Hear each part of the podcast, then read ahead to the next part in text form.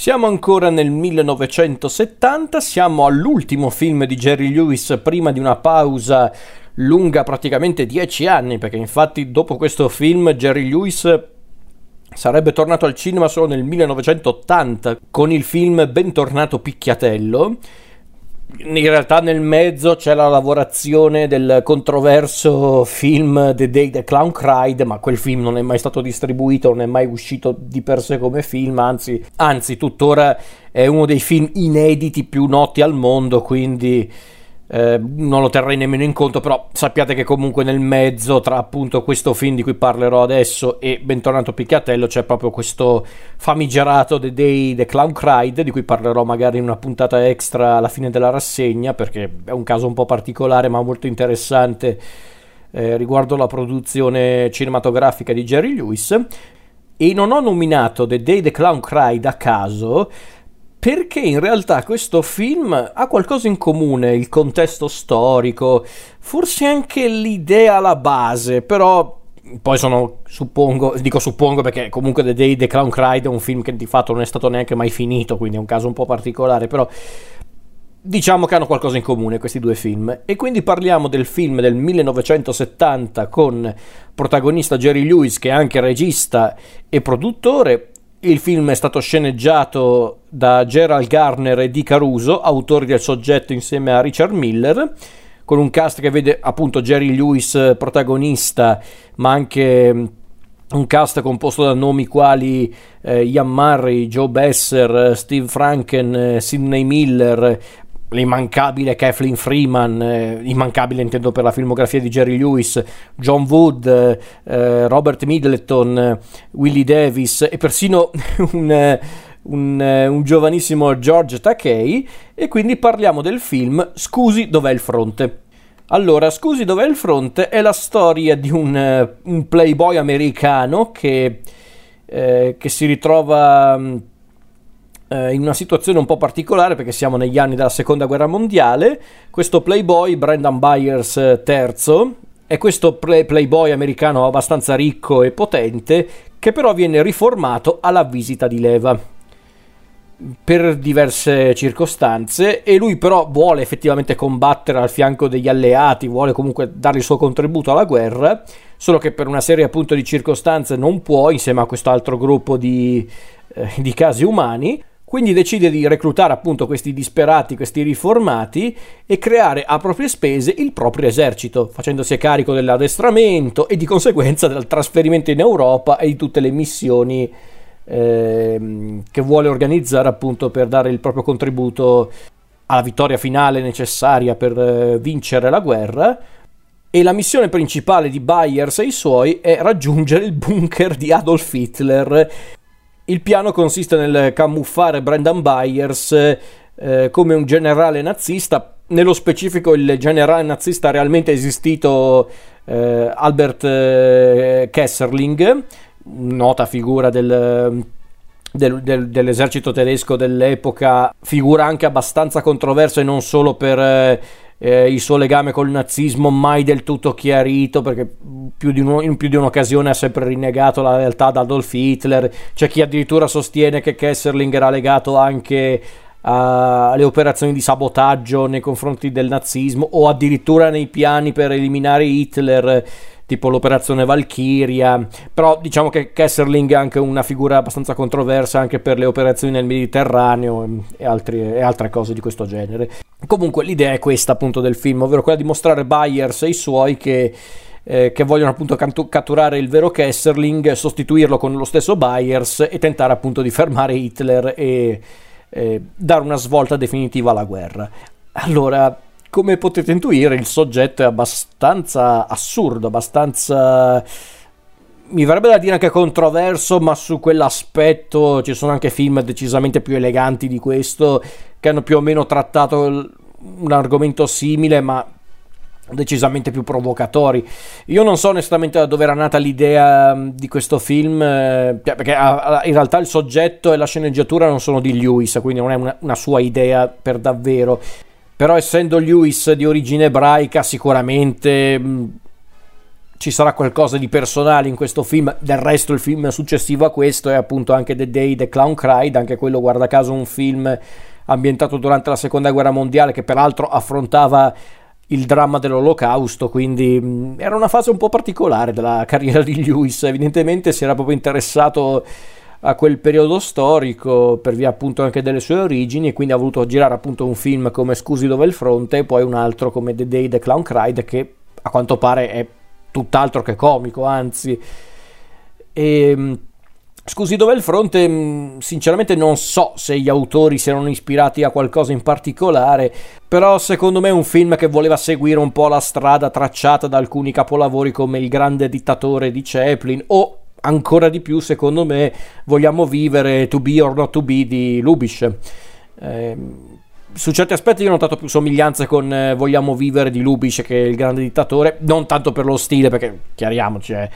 eh, non è certamente un film elegantissimo, scusi dove il fronte, anzi, su certi aspetti mm, incarna anche la deriva un po' gretta dei, dei film di Jerry Lewis, ehm, figli del, del periodo degli anni 70 e poi degli anni 80, diciamo che certe raffinatezze stilistiche che vedevamo nei primi film di Lewis qua non ci sono assolutamente. Forse è anche un film che non è invecchiato benissimo. In realtà, a dirla tutta, neanche all'epoca in America andò benissimo come film per quanto riguarda il successo economico, intendo dire, anzi fu quasi snobbato in America, andò molto meglio in Europa, un po' come tutti i film di Jerry Lewis perché Jerry Lewis è, mm, ha sempre avuto un, un, successo maggiore in Europa piuttosto che in America, per via dello stile molto particolare dei suoi film, ma anche i soggetti delle sue storie. Mm, non lo so, però, scusi, dove è il fronte? Credo che sia davvero uno di quei film che è invecchiato un po' maluccio, perché è un film che gioca anche molto sugli stereotipi, sulle macchiette. Mm, in certi punti ha un po' di quella verve un po' folle, tipica dei film di Jerry Lewis. Su certi aspetti mi ha ricordato anche film tipo Il ruggito del topo di Jack Arnold, mm, che dubito che molti di voi che mi stanno ascoltando l'avranno visto, però è un, è un film abbastanza noto degli anni 50. Mm,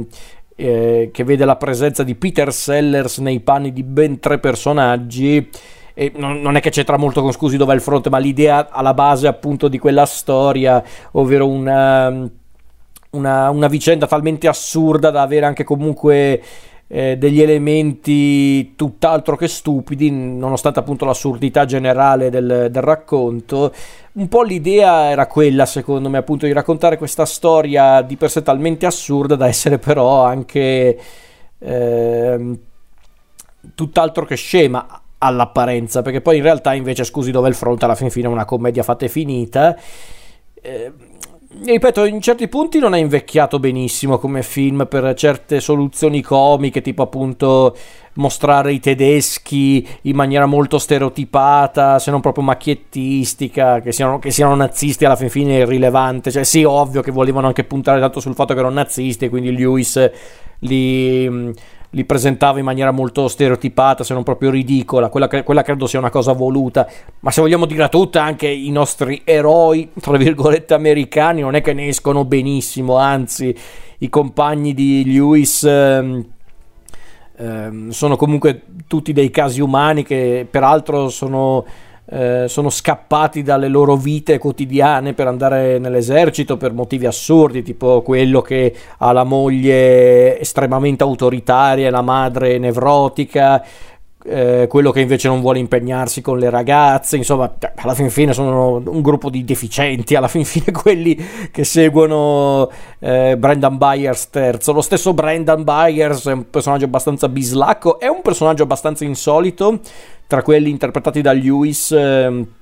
al cinema, perché solitamente Jerry Lewis anche nei suoi film da regista interpretava essenzialmente personaggi goffi, un po' maldestri e tutto sommato candidi anche d'animo. Invece qua sembra quasi essere il vero Jerry Lewis, quindi meschino, eh, molto mm, supponente. Eh,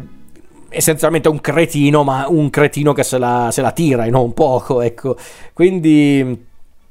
era, è curiosa questa cosa effettivamente in Scusi dove è il fronte. Al di là di tutto questo discorso legato ai personaggi, alla storia, diciamo che l'elemento mm, satirico non è esatto, però diciamo che l'elemento storico preso un po' per infodelli va anche bene, non è che poi Lewis preme tanto su quell'aspetto, forse avrebbe dovuto, forse avrebbe giovato al film, ma chi può dirlo. Poi sicuramente ci sono anche dei momenti divertentissimi. Lewis, qui bisogna dirlo, qui l'ho trovato in splendida forma, al di là del personaggio, al di là di come è scritto il personaggio, al di là della qualità di molte gag, qui Lewis è in splendida forma e in effetti era da un po' che non lo si vedeva così ispirato. Ci sono anche delle sequenze molto sceme, ma che personalmente mi hanno fatto morire dal ridere. Perché, per esempio, le, le lezioni di tedesco tramite mh, mm, eh, vinile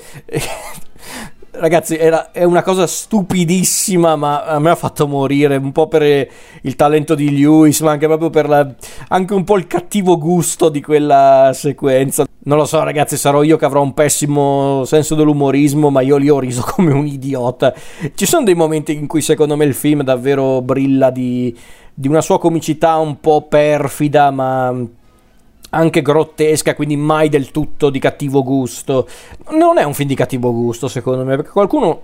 ha cercato di definire il film così, proprio di cattivo gusto, inappropriato, anzi. Sinceramente io non l'ho trovato neanche così inappropriato perché, perché è un film che parla di nazismo, eh, della seconda guerra mondiale, quindi tematiche delicate, addirittura compare Adolf Hitler a un certo punto nel film. Sì, per carità, sicuramente per chi è molto sensibile a quegli argomenti o, o, a quel contesto storico, sicuramente avrà sicuramente dei problemi a guardarsi il film per intero, per carità, non lo metto in dubbio, lì ovviamente sono anche gusti personali. Ma in tutta sincerità ci sono anche film molto più noti che vogliono mettere un po' appunto alla berlina la questione del nazismo, certe eh, dinamiche della seconda guerra mondiale molto controverse. Ci sono film ben più noti di questo e anche più celebrati che sono anche molto più discutibili, secondo me, su quell'aspetto. Non è quello il problema, secondo me, di Scusi dov'è il fronte.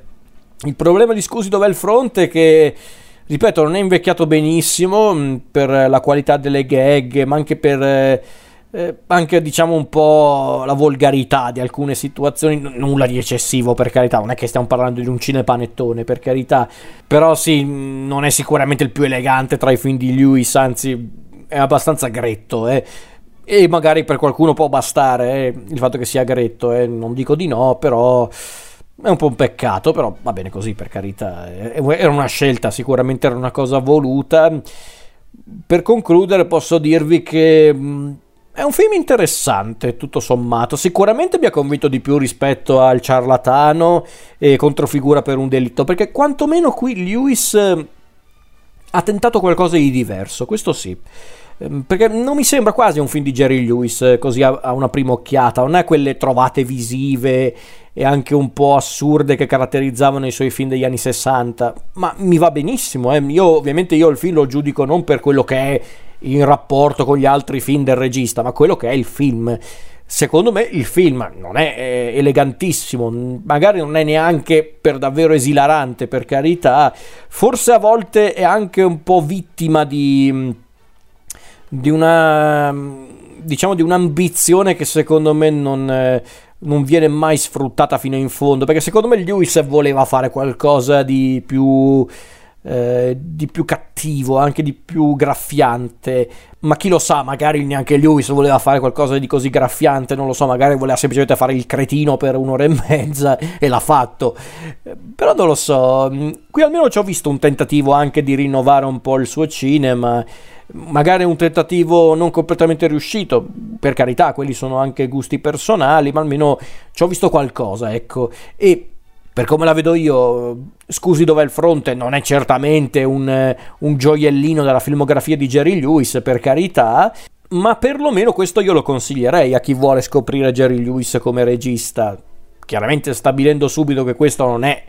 eh, proprio uno dei punti più alti della sua filmografia, non è neanche un film comico eccezionale, ma perlomeno qualche risata te la provoca e anche volentieri. Su certi aspetti è anche affascinante a modo suo vedere l'approccio di Jerry Lewis con un argomento così delicato.